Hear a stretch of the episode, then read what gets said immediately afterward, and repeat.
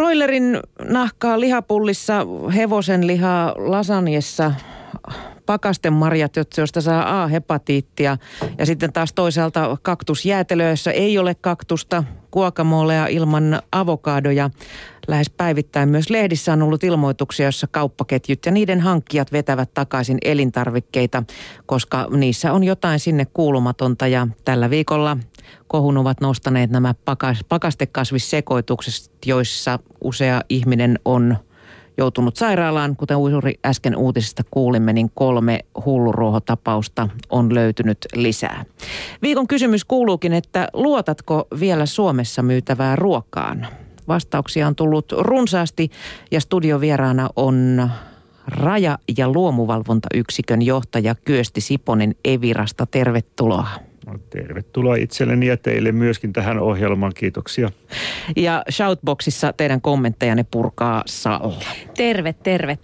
Tota, Kyösti, aloitetaan ihan siitä, että mitä ihmettä tekee raja- ja luomuvalvontayksikkö Evirassa? No Evirassahan on valvontaosasto, missä on kahdeksan eri yksikköä ja tämä raja- ja luomuvalvontayksikkö on yksi näistä. Sana luomu on varmaan kuulijoille hyvin tuttu, eli me – keskusviranomaisena johdamme tätä luomuvalvontaa. Se, että kuluttajille se myytävä tuote tai tuotettava tuote täyttää ne luomun säädökset ja voidaan luottaa siihen systeemiin. Mutta tämä raja?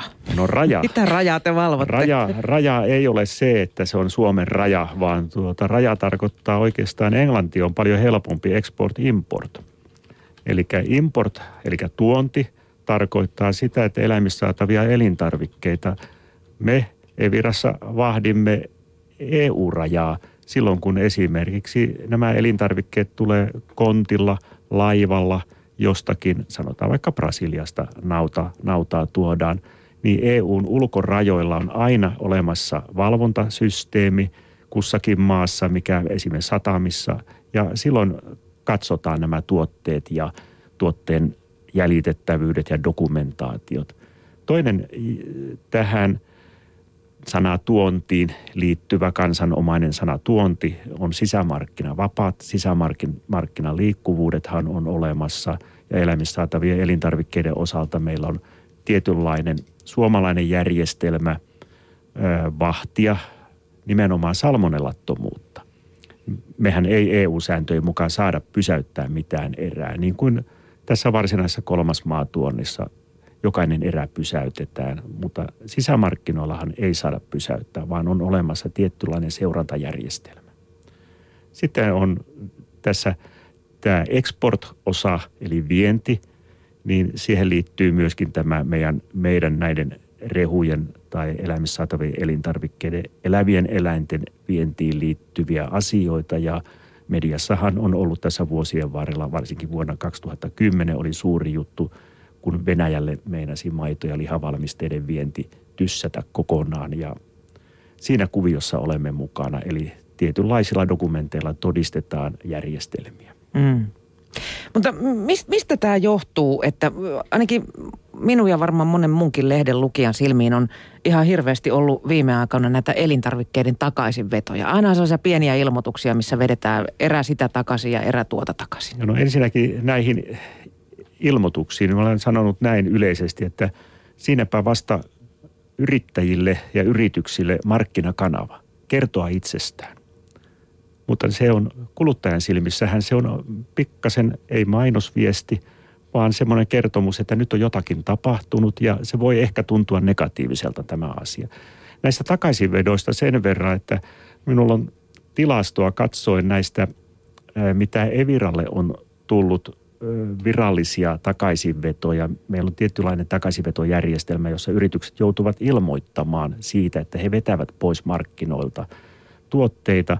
Eli tarkoitetaan silloin kuluttajalle ilmoittamista – mutta he joutuvat myöskin viranomaisille ilmoittamaan, Eviralle ja paikallisille viranomaisille. Niin vuonna 2004 oli tällaisia ilmoituksia 16 kappaletta.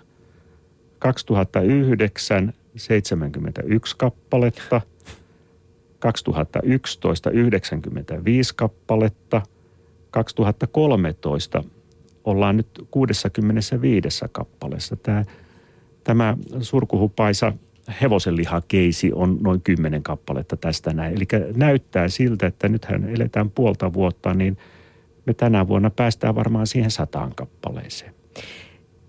Pakko kommentoida täältä, mutta oletko se sitä mieltä, että yrittäjät käyttävät tätä ihan hyödykseen? Siis mainonta mielessä. Ei, Sitäkö var- sä tarkoitat? Ei varmaankaan se... Huomion hakuna. Ei varmaankaan sillä tavalla, mutta toisaalta... Käänteistä julkisuus. niin. Käänteinen julkisuus. Eli toisaalta voidaan ajatella näinkin päin, että, että jos tapahtuu joku virhe, niin kuin inhimillisessä elämässä tapahtuu virheitä, ei puhuta nyt tästä petoksista ja rötöstelyistä, mitä, mitä myöskin tapahtuu, mutta meille sattuu jotakin. Ja yritys, joka ilmoittaa sen, että he ovat havainneet omavalvonnassaan jotakin, he tuovat sen avoimesti julki. Eli varoittavat kuluttajia, ottavat tuotteen pois. Minusta se on myönteinen ilmiö. Mm.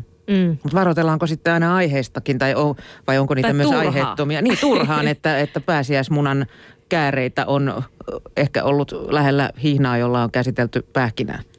Ää, Ei välttämättä aina ole turha ja kun katsoo näitä lukumääriä, jos päästään johonkin sataan kappaleeseen, niin kuinka paljon meillä on yrityksiä, jotka pyörittää tätä elintarvikebisnestä ja on mukana näissä touhuissa ja kuinka paljon eriä tehdään vuositasolla, niin sehän on valtava määrä. Eli tämä on pieni määrä siitä, mutta että kyllä ne on kaikki harkittuja taka, takaisinvetoja, koska säädösten mukaan on tavallaan näin, jos yritys ei ryhdy toimenpiteisiin, niin se määrätään. Ja ihan viime tingassa myöskin heidän piikkinsä suoritetaan, eli rahat lähtee yritykseltä pois, jos jou- joutuu aiheuttamaan organisaatiolle eli viranomaisille takaisinvetoja, eli ne maksatetaan yrity. Mutta tänä päivänä minä en muista yhtäkään semmoista, että yritystä, että ei olisi suostunut siihen, että kun on määrätty vetämään pois, niin kyllä he ovat ensi, useimmat ovat yksi askel jo meitä edellä, että ovat ryhtyneet siihen takaisinvetoon. Mm. Eli omavalvonta toimii. Siltä osin omavalvonta toimii ja sen näkee tässä, jos me ajatellaan tuota tilastoa, että vuodelta 2004 16 kappaletta. Mm. Epäilenpä, että silloinkin on ollut vastaavia tapauksia, joita ei ole tullut ilmi. Mutta tänä päivänä yritykset, jotka haluavat pysyä markkinoilla, haluavat, että heidän brändinsä pysyy kondiksessa, haluavat olla myöskin kuluttajaystävällisiä siinä mielessä, että hakevat sitä kuluttajalta sitä luottamusta, niin tällä minusta myöskin sillä omavalvonnan tempuilla, takaisinvedoilla, niin päästään siihen luottamukseen, vaikka se näyttää ikään kuin siltä, että hoitaa leiviskänsä huono- huonosti. Mutta täytyy muistaa tässä vielä se, että ne, jotka vetävät takaisin, niin onko se kauppa vai onko se se valmistaja ja kuka on aiheuttanut sen vian siellä ketjussa. Mm. Pakko vielä sen verran mennä tuohon hevosenlihakohuun. Mm. Sehän on, mä ymmärrän hirvittävän hyvin sen, että se on erittäin tärkeää, että vedetään sellaiset tuotteet, joista voi olla esimerkiksi allergisia oireita mm. aiheuttaa, niin kuin vaikka joku pähkinä, joka on hir- hirvittävän allergisoiva, mutta hevosenliha, joka nyt ei varmaan tietettävästi kellekään aiheuta mitään allergiaa, mutta mm. miksi siitä tehdään niin valtava kohu? No lähdetäänpä asiaa purkamaan toisinpäin. Eli meidän, meillähän on se, että kuluttaja syö turvallista ruokaa, mitä kaupasta hankitaan tai ravintolassa ostetaan. Ja mihin se, mistä se tulee se ruoka? Se tulee, nyt jos ajatellaan hevosen lihaa, niin sehän tulee ensimmäiseksi maatilalta jostakin teurastamoon. Teurastamosta se menee leikkaamoon. Leikkaamosta se menee sitten lopulta pienempiin palasiin ja myydään sitten eteenpäin. Ja se tässä hevosen lihassa on se, että ei se ole se hevosen liha. Hevosen liha on erinomaisen hyvää lihaa. Mä olen sen verran iäkä, iäkäs tässä näin, että aikoinaan muistan sen, että tämä hevosen suolaliha, sehän oli yhtä herkkua. Niin oli. On se edelleenkin. Ai se on vieläkin, te olette sen verran nuorempia, että se on teillekin herkkua. Se on oikein hyvä juttu.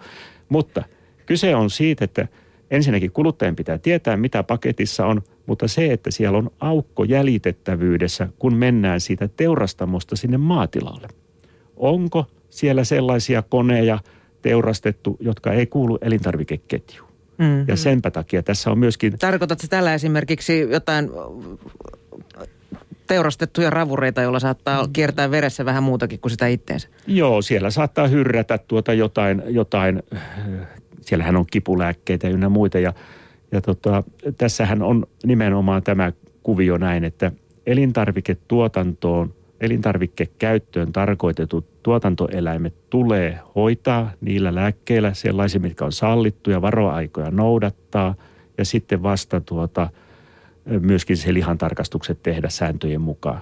Mutta tässä on pieni aukko siellä saattaa olla. Mm. Ja se on nähty nyt tänä päivänä, kun 50 miljoonaa kiloa Hollannista oli sitä jauhelihaa ja lihasekoituksia, joista osa on jäljittämätöntä. Mm. Kuulostaa siltä, että saat ihan sen hevosenlihakohun kannalla. Että se oli sun mielestä hyvä juttu. Toisaalta kyllä mä sanon näin, että olen jossain muuallakin sanonut, että tämä oli hyvä juttu siinä mielessä, että yksi ei ole toistaiseksi onneksi pystytty osoittamaan. Tutkimuksia on nimittäin tehty eri maissa hyvin paljon tähän ja komissiojohtoisesti on tätä, eli EU-komissio on lainausmerkissä määrännyt Tosin jokainen jäsenvaltiohan itse sen lopulta päätöksen tekee. Eli pistetään vähän paineita tuohon jäljitettävyyteen ja myöskin tutkintaan. Niin mä kannatan siinä mielessä myönteisesti tätä asiaa, että tämä on nostattanut nyt myöskin tätä jäljitettävyyttä, rehellisyyttä, avoimuutta esille. Plus sitten, sitten sen kautta päästään tähän näin, että yksi, yrittäjät, toimijat – heidän pitää panostaa näihin asioihin. Heidän pitää olla hereillä myöskin, koska tässäkin elintarvikeketjussa on lainausmerkissä valitettavasti huijareita ja huijatuksi tulleita. Mm. Ja se, joka on viimeinen huijattu, on kuluttaja loppujen mm. lopuksi. Ja toinen asia, mikä tähän on hyvä, se myöskin saa viranomaiset miettimään siihen, että tarviiko jollakin tav- uudella tavalla katsoa näitä asioita. Tarviiko pistää se vähäiset resurssit johonkin tuohon kohtaan tai tuonne kohtaan. Aivan. Eviran Kyösti Siponen on siis Yle puheen iltapäivän vieraana, kun viikon kysymystä puretaan. Kysymyksiä on tullut kiitettävästi niin paljon kuin myös arvostelua. Kotiruokaa arvostava kirjoittaa, että olin aikoinaan elintarvikekaupassa töissä, jos, ja sieltä meni eri ravintoloihin lihaa. Sinne lähetettiin kaikki vanhentuneet, melkein mätänemispisteessä olleet ruhot ja jauhelihat, se kehnoin tavara, jota ei tiskistä enää voinut myydä. Tämä oli 60-lukua, mutta saattaa olla, että näin tapahtuu edelleen. Joskus kun olen niin sanotun ruokaravintolan keittiössä piipahtanut, näky on ollut kamala, vessaa muistuttava murju, jossa epämääräiset ihmiset ovat kokanneet epämääräisistä aineksista kalliita annoksia hyväuskoisille. Jos haluaa syödä huonoa ruokaa, täytyy mennä ravintolaan ja luoda päässään illuusio ihanasta illallisesta. Todellisuudessa voi saada mitä tahansa sotkua. Kaupassakin on paljon ravinnoksi kelvotonta eettisesti kestämätöntä ruokaa tarjolla ja vaikka ihmisten tietoisuus on lisääntynyt, niin vaikuttaa siltä, että vääryydellä tuotettu tarjonta ruokapuolellakin on kasvanut. Tarkkuutta ja tietoa tarvitaan yhä enemmän jopa niin arkipäiväisen asian kuin ravinnon hankkimisessa. Miksi tähän on tultu? Näin kyselee kotiruokaa arvostava. Joo, siellä oli monta kotiruoan arvostajalla näitä havaintoja ja – saattaa olla, ja varmaan onkin epäillä hänen, hänen havaintojaan, että hän olisi jossain piipahtanut ja nähnyt näin. En tiedä miltä vuosikymmeneltä tuo kaikki on, mutta valitettavasti Vuosikymmenten tänään... kerääntynyt raivo Joo, se voi olla, että näin, että nyt on päässyt sitten sanomaan, kun on päässyt tämmöiseen ohjelmaan mukaan. Mutta hyvä, elämässä sattuu, mutta se, että en, en puolustele alkuunkaan mitään yrittäjiä tässä näin. Ja sitten tähänhän liittyy hyvin paljon kuluttajilta semmoisia odotuksia, että viranomainen, miksi viranomainen ei valvo näitä, näitä kohteita.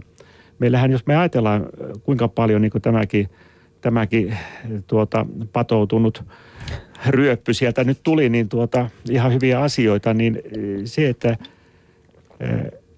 toimijoilla on se vastuu. Mitä he toimivat. Viranomainen – niillä resursseilla, mitä tänä päivänä on, niin ei voida istua tuota jokaisen ravintolan pöydässä. Meillä menee illatkin siinä sitten. Ja ei olla, joka kaupassa ei olla, joka tuotantolaitoksessa ei pystytä olemaan. Vaan tämä valvontajärjestelmähän on sillä tavalla, että ainoastaan lihan tarkastus, teurastusasiat on suoraan Evira, eli valtiovirkamiesten tavalla tarkastuseläinlääkärit ovat siellä niin valvojina. Kaikissa muissa ruokatehtaissa tai valmistuslaitoksissa tai vähittäiskauppaa valvotaan tai suurkeittiötä valvotaan, niin on kunnan elintarvikevalvontaviranomaiset. He tekevät oman valvontasuunnitelmansa ja kohdistavat käyntejään sitten näihin paikkoihin. Ja, ja tänä päivänä, jos me verrataan EUn toisiin maihin, niin yhä enemmän trendi alkaa olemaan se, että, ja se on pakkokin olla näin, että jopa lopulta pönkkä laitetaan, niin sanottu vanha sanonta pönkkä ovelle. Eli tämmöinen suljetaan, pistetään ovi kiinni, että jos siellä on todella näin kehnosti. Tänä päivänä Suomessa on eri asia kuin jossain Euroopan maissa, että elintarvikevalvonta voi suoraan sanktioida, sakottaa näitä asioita. Eli sakkolappu, niin kuin Pirkko, mikä tämä on tämä? Parkkipirkko. Parkkipirkkokin niin. pistää tuulilasiin 50 lapun, niin mutta meillä on sanktiojärjestelmä ihan toisenlainen, mutta sanktioita myöskin keskusviranomainen, olemme tässä muutaman vuoden yrittäneet nostaa ja kehottaa ja korottaa ääntä myöskin, että on sanktioitava myöskin näitä asioita. Se on myöskin yrittäjien etu, että ne sanktioidaan, koska elintarvikesektori, yksi mätä muna vaikkapa lihasektorilla mm. voi pilata sen koko lihasektorin. Täällä Southboxissa Anonyymi kirjoittaa, että olen ollut töissä lihanjalostamossa ja joskus pyydettiin laittamaan sellaista lihaa makkaran sekaan, että joutui nenästä pitämään kiinni, ettei oksennus tullut. Kuulemma maku peittyy, kun niin pieni osuus on tästä koko satsista kyseessä. Tota, mulla on pikkusen, ei nyt ihan näin pahaa kokemusta, mutta pienen, pienen pienen samantyyppinen kokemus. Mä olin joskus opiskeluaikana yhdessä ruokakaupassa töissä, jossa lihatiskillä, jossa sitten tota, marinoitiin vähän sellaista huonon näköiseksi mennettä lihaa. Siis se ei missään, harmahtavaa. Se ei missään tapauksessa ollut siis pilaantunutta, mm. mutta semmoinen, joka ei enää ollut sitä super freshin näköistä, niin ne mm. pistettiin sinne marinaadiin. Onko tämä kuin suomalainen ilmiö tämä marinointi? En tunne kaikkia maita, mutta näin olen itselleni opetellut, että kyllä tämä on aika lailla suomalainen Peitetään ilmiö, tämä marinointi. Että tämä on yksi keksintö näissä bisnesajatuksissa. Suomalainen tarvitsee valmiiksi tehtynä kaiken ei tarvitse mitään muuta kuin pikkasen kuumentaa sitten. Eli tämä kulinarismi-asia tai hyvän ruuvan ystävät tai perusruuvan ystävät tällä tavalla näin, niin tota, ilmeisesti ei välttämättä tänä päivänä enää marinointia osta. Mutta se, että mitä tässä sanotaan näin, että pidetään enää sitä kiinni ja makkarajoukkoon, niin sehän on törkeätä toimintaa yrityksessä. Se on törkeätä toimintaa yrityksen johdolta käskeä työntekijöitä tekemään tällaista ja, ja tuota, se on hyvin lyhytnäköistä, koska näissä asioissa tänä päivänä jäljitettävyys on yhä parantunut. Ja se, että se, jos se aiheuttaa kuluttajalle vaaran, eli tautia tai jotain muuta, ja valitettavasti jopa kuolemantapauksia on tapahtunut, ei, ei näiden makkaroiden, mutta jonkun elintarvikkeen kanssa, niin silloin ollaan siellä äärimmäisyys toisessa päässä näin, että mitä se toiminta on. Ja yhä enemmän me toivomme myöskin, tota, meillä on myöskin yhteistyötä poliisin kanssa, verottajan kanssa, syyttäjälaitoksen kanssa. Yhä enemmän mennään siihen, että toimijat ottaa ihan rehellisesti sen vastuunsa, eikä lähde vippaskonsteja tekemään, koska ne vaarat on kuluttajalle arvaamattomat joskus. Mm.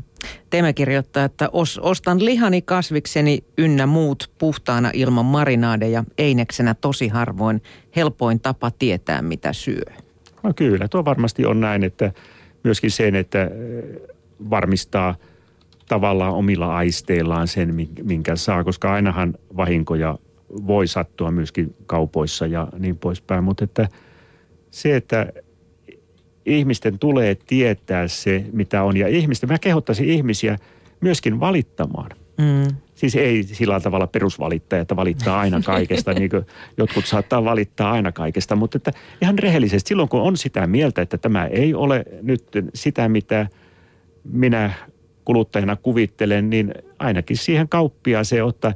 Ja sitten se, että toisaalta, että semmoinenkin ilmiö, kun olen kuullut näin, että – no valitin mitä valitin, mutta ei se sitä kauppias vie minnekään eteenpäin. Kyllä se tänä päivänä on myöskin kaupan etu, että se kauppa ilmoittaa osaltaan, jos se ei ole kaupan oma moka siellä, niin ilmoittaa tavaran lähettäjälle, koska se saattaa auttaa ja auttaa varmasti myöskin siitä elintarvikeketjussa sitä yritystä laadun säilyttämiseen ja, ja tota, sitä kautta – pitämään huolta elintarviketurvallisuudesta. Mm. No viime viikolla sitten tuli tämä riisikohu. Eli ympäristökeskus mm. oli tarkastanut semmoinen parisataa ravintolaa ja tota, riisinäytteistä 70 prosenttia oli hygieniseltä laadultaan hyviä ja välttäviä. Sitten oli 6 prosenttia, mutta neljännes näistä riisinäytteistä oli huonolaatuisia. Niissä oli ruokamyrkytyksien aiheuttajia. E, tota, puhutaan ravintoloista vielä sen verran, että et, tota, tämän tutkimuksen mukaan myös monelta ravintolalta puuttui elintarvikelain velvoittama omavalvontasuunnitelma. Ja sehän tarkoittaa sitä, että ravintolan on pidettävä kirjaa esimerkiksi kylmälaitteiden lämpötilasta, mutta vain neljäsosa ravintoloista oli huolehtinut näistä kirjauksista oikein. Miksi? Minun on Mi- varmaan hirveän vaikea sanoa, että miksi, näitä? Miksi? Joo, kyllä niitä... Vai eikö pelätä, tai siis eikö ole pelkoa, että sinne tulee joku ratsaamaan, kun näin, näin iso prosentti? Tota, ne ovat ilmeisesti niin paksunahkaisia näköjään, että eivät edes pelkää tämmöistä. Mutta se, että se, ei se pelko auta tässä.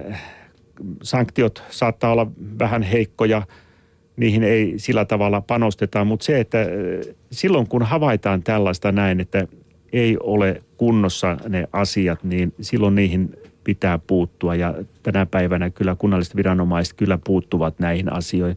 Se, mitä tässä riisistä, riisistä oli, niin riisihän on hyvin herkkä, herkkä tätä kasvualustana sitten. Ja ilmeisesti on paljolti myöskin tällaisia pieniä toimijoita tai suurempiakin toimijoita, että kaikki se kama, mikä – on vain myyntikelpoista, niin jollakin tavallahan siitä rahaa pitää saada pois. Sehän on hukkaa sitten. Mm, se on tappiota kaikki Hävikki. tämä. Mm. Mutta tämäkin ajatuksellinen virhe on tota, minun mielestäni eh, yrittäjillä se, että heillä pitää olla joku standardi. Pitää nostaa sitä rimaa ja kuitata itselleen se, että nyt olen väärässä, olen tehnyt virheen ja tämä menee asianomaisesti ja asiallisesti tietyllä lailla hävityksiin, biojätteisiin tai muualle – eikä yritetä tuputtaa, koska saattahan olla, että Virtanen tai Lahtinen tai kuka tahansa on viimeinen asiakas hänellä sitten sen jälkeen. Niin, se oli mulle, tai sinänsä ei yllättänyt kyllä. Riisi menee tosi äkkiä huonoksi. Joskus on itse laittanut sen jääkaappiin, niin pari päivän kuluttua se on ollut jo semmoista morsiusriisiä. Siinä on semmoinen kaunis huntu päällä. Joo, se vaihtaa väriä siellä jääkaapissa ja se on semmoinen taikatemppu. Kyllä. Täällä tota, nimimerkki ei ole luottoa kauppiaan moraaliin kirjoittaa, että en usko vahinkoihin niin suuressa määrin tässä keskustelussa annetaan ymmärtää. Kun on ollut kaupassa töissä, tietää, että siellä tehdään vilunkia niin paljon kuin pystytään, eikä siinä viranomaiset mitään auta. Saa olla todella pahasti asiat pielessä, että pönkkä ovelle tulee. Täällä on, Keke myös kommentoi tästä, että kauppojen kalatiskeillä ilmoitetaan kalan nostopäivät ihan mystisesti aina, aina myyntipäivästä riippuen tai ne muutetaan kesken myynti, samaa myyntierää, ne myy, myydään joka tapauksessa aina tuoreena. Tota, Kauppias päättää sen tota, pyydystämispäivän aistinvaraisesti. Joo, joo, se tiedetään, se tiedetään, mutta tota, tämä on ihan siis tosi asia, että ei täällä kovin helposti kukaan tule sanomaan, että ei sitä eilistä jauhelihaa ei myydä siinä tiskissä. Joo, kyllä se tänä, tänä päivänä, kun se tavallaan se vastuu yhä enemmän on siirtynyt näille toimijoille. Olko se sitten ravintoloitsija, kauppias tai joku muu elintarviketuottaja. Niin ongelmahan on tämä, että näitä vilungin tekijöitä on joukossa, jotka katsoo sen rahan perään vaan, että vielä tuostakin sain sen euron, hyvä on. Mutta se, että tota, tämä on kuitenkin lyhytnäköistä touhua. Ja sanoisin tämän näin, että – nimenomaan tämä elintarviketurvallisuus ja tulevaisuus. Mä veikkaan äh, niin kuin tällä tavalla, että sanktioita tullaan kiristämään.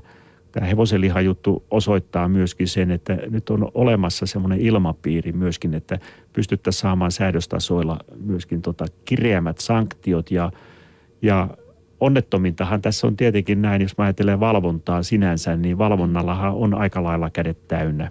Kun meillä on näitä kohteita hyvin paljon kuntaviranomaisilla, niin – että kuinka paljon ehtii paneutua sitten mihinkäkin. Ja se mennään sitten tämän niin sanotun riskinarvion perusteella, että vähittäiskauppa nyt ei ole kaikkein riskialtein kohde tai laatikko myymällä on vielä vähemmän riskialtis kohde, eli siellä on kaikki pakattuna myydään. Niin tota, ja se, että silloin kun tavataan jotakin sellaista puutetta, mihin tarvitaan korjausta, niin siihen pitää ryhtyä niin sanotusti aika tomerasti.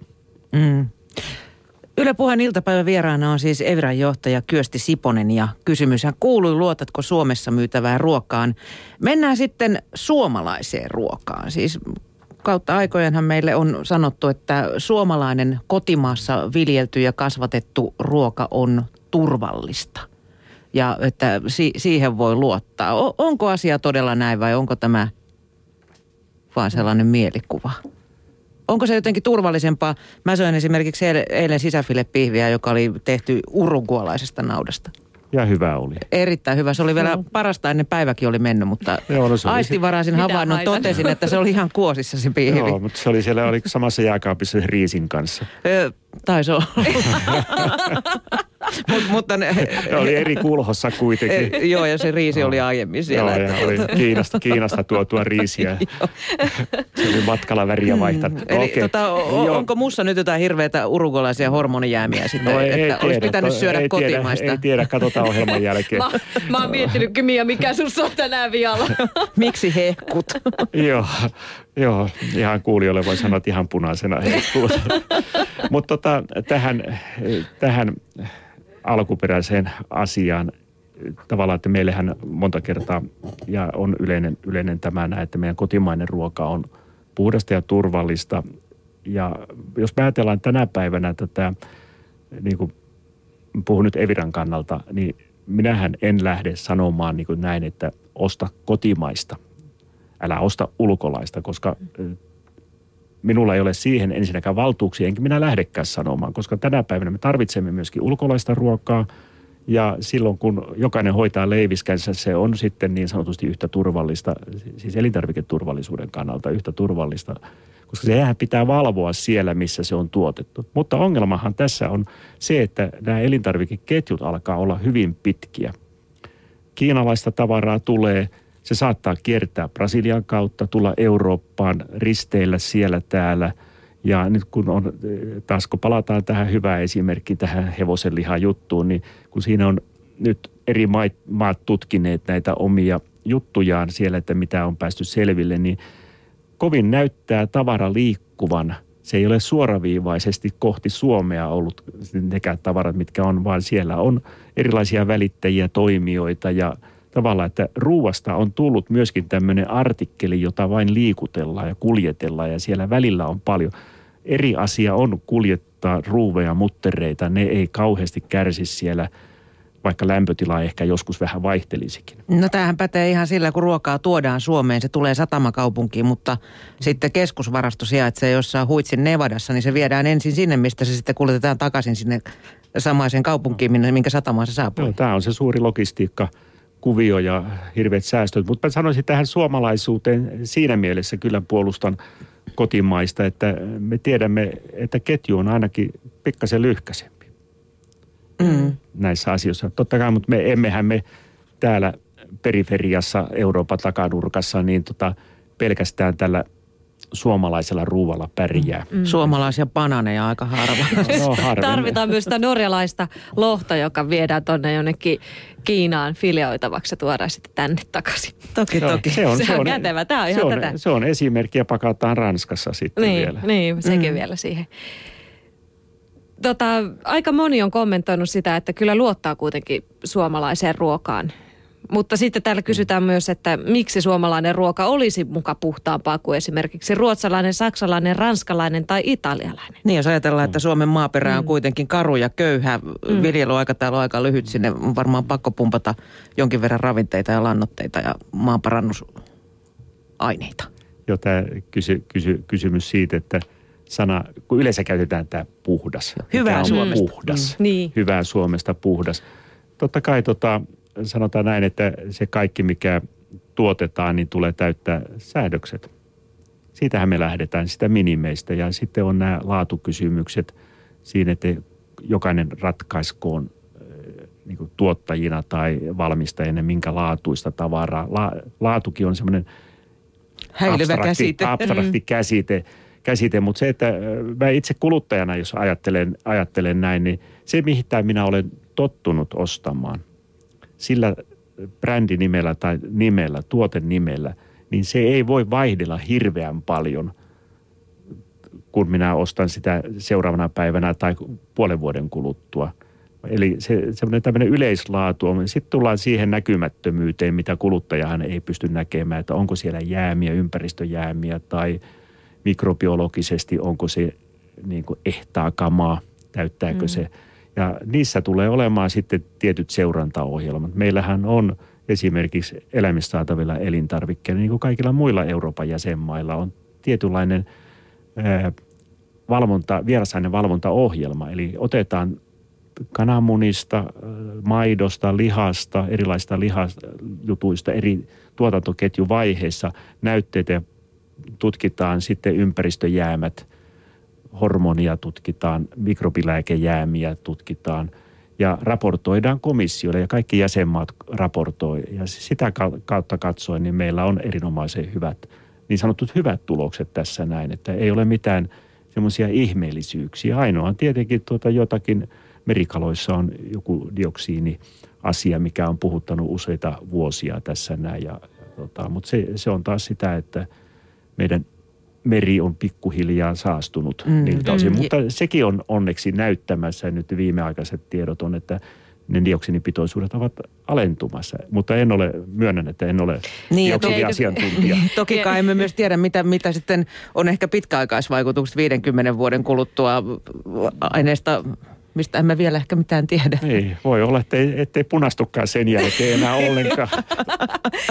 niin, ja jos sitä nyt syö sitä merikalaa kerran viikossa, onko se nyt niin vaarallista? Että nämäkin on tämmöisiä niin, asioita. Sit sitä voi pohtia. Saa kuluttajana sitten... miettiä ihan rauhassa. Kyllä. Ei tarvitse hä- hätääntyä aina jokaisesta joo, ja, uutisesta. Joo, ja kyllähän tässä on tämä ravitsemussuositukset ynnä muut, niin tota, painavat enempi tässä vaassa, että olisi hyvä mm. käyttää sitä kalaa. Niin, ja paha on mm. pelätä sellaista, mistä ei vielä mitään tiedä.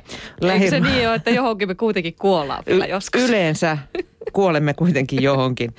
Lähiruokakunniaan kirjoittaa täällä, että ihmettele, miksi Suomessa ei myydä enemmän lähiruokaa, jota saisi vaikkapa suoraan tilalta tai kaupungissa olevalta tuottajatorilta. Tällaisesta paikasta ostetun ruoan alkuperä olisi tiedossa ja koska tuottajan nimi tiedetään, niin varmasti myös laatu pysyisi hyvänä. Nykyinen teollinen ruoka tuotetaan mahdollisimman halvalla ja mahdollisimman halvoista raaka-aineista. Kun joka paikassa pyritään säästämään, niin seurauksena on huonoja tuotteita ja virheitä tuotantoketjussa. Tästä johtuvat käsittääkseni nykyiset laatuongelmat eri elintarvikkeissa. Eli ensimmäinen kysymys oli tämä lähiruoka – Mm. Miksi ei myydä? Miksi ei sitä no, sehän, sehän on täysin vapaata, että näitä vaan tuottajat on raja vaan pystyy ja myymään. Siinä saattaa olla myöskin... Onko siinä ne... se, että me halutaan liian halvalla kaikki? No sehän on se perusasia. Mm. Kuluttajastahan tämäkin on. Kuluttajassa se on, että niin. me itse kukin kun mennään kaupalle, niin kyllä me katsotaan sitä hintalappua. Hyvin harva äh, lähtee suoraan sinne kalliimman Luomuhyllyn ääreen. Myös mä ajattelen mm. luomua, mistä, mistä meillä on valvontasysteemi, niin tota, en, en minä ole mikään semmoinen luomun puolesta puhuja. Minä puhun vain valvontajärjestelmästä. Niin tässä maassa on mm. vaan semmoinen kummallinen piirre, että tuota niin sanotaan, että, että, että sitten kun niinku markkinat saa volyymiä, niin se laskee hintoja. Mutta täällä tapahtuu aina väärin, niin kuin jotenkin kummallisesti väärinpäin. Ei täällä mitkään hinnat laske silloin, kun kysyntä kasvaa. no, Päinvastoin sanotaan, että silloin on pulaa tuotteista, että nyt on pakko nostaa hintoja. ja kesäkin on niin lyhyt, että niin. lunta sataa, niin ei täällä mitään pysty kasvattamaan. Joo, Hinnat nousee. Joo, tota, tämä on kuitenkin ilmeisesti aika yksipuoleiset nämä meidän markkinat ja kilpailut näyttää olevan, sitä ovat. Jos mennään Eurooppaan, niin tarjontaahan on totta kai huomattavasti paljon enemmän, mutta onhan siellä porukkaakin ostamassa. Ja jos ajatellaan näitä lähiruokaa sinänsä, että mikä on sitten lähiruoka, eli itse kullekin meille, onko se sitten 10 kilometrin säteellä tuotettua vai 100 kilometrin säteellä, en tiedä. Mutta se, että ei se pysty tarjoamaan muita kuin tietenkin tämmöisiä peruselintarvikkeita todennäköisesti. Niin. Ja, ja tota, sitten Lähiruokaporoa. Tullaan, niin, ja sitten tullaan siihen kysymykseen, mikä on sitten se hinnan muodostus näissä asioissa, koska kyllähän se myyjän ja tuottajankin pitää oma hintansa saada näille sille työlleen. Mm. Totta, kyllä. Kyllä. Mutta esimerkiksi Keski-Euroopassa siellä on kokonaisia kauppaketjuja, jotka on erikoistunut vaan luomuun ja hyvin tuntuu menevän.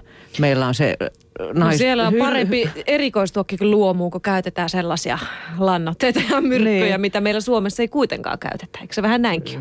Tota, ja siellä, siellä sanotaan näin, että siellä on sitä ostajakapasiteettia on huomattavasti paljon enemmän. Mm. Ja varmaan voi olla myöskin se, että tuota, en hinnoitteluista tiedä yhtä, että onko hinnoiteltu vähän, vähän ohi tätä luomua, että, että sillä tavalla, että se hintaero niin sanottuun tavalliseen, joka molemmat ovat niin sanotusti perusturvallisia. Luomu on lisäarvo sitten tuotteella, mutta että kyllä mä itse kuvittelisin enempi siihen näin, että siellä Euroopassa, missä nyt jos verrataan Suomen hintoja, kun en tilastoakaan tunne, mutta ostajia on paljon enemmän. Mm. Ja sitten ehkä tämä myöskin tänä, tänä päivänä alkaa kasvaa, kasvaa tämä ajatus – sitä, että sitä kautta voitaisiin helpottaa ehkä jotakin asioita.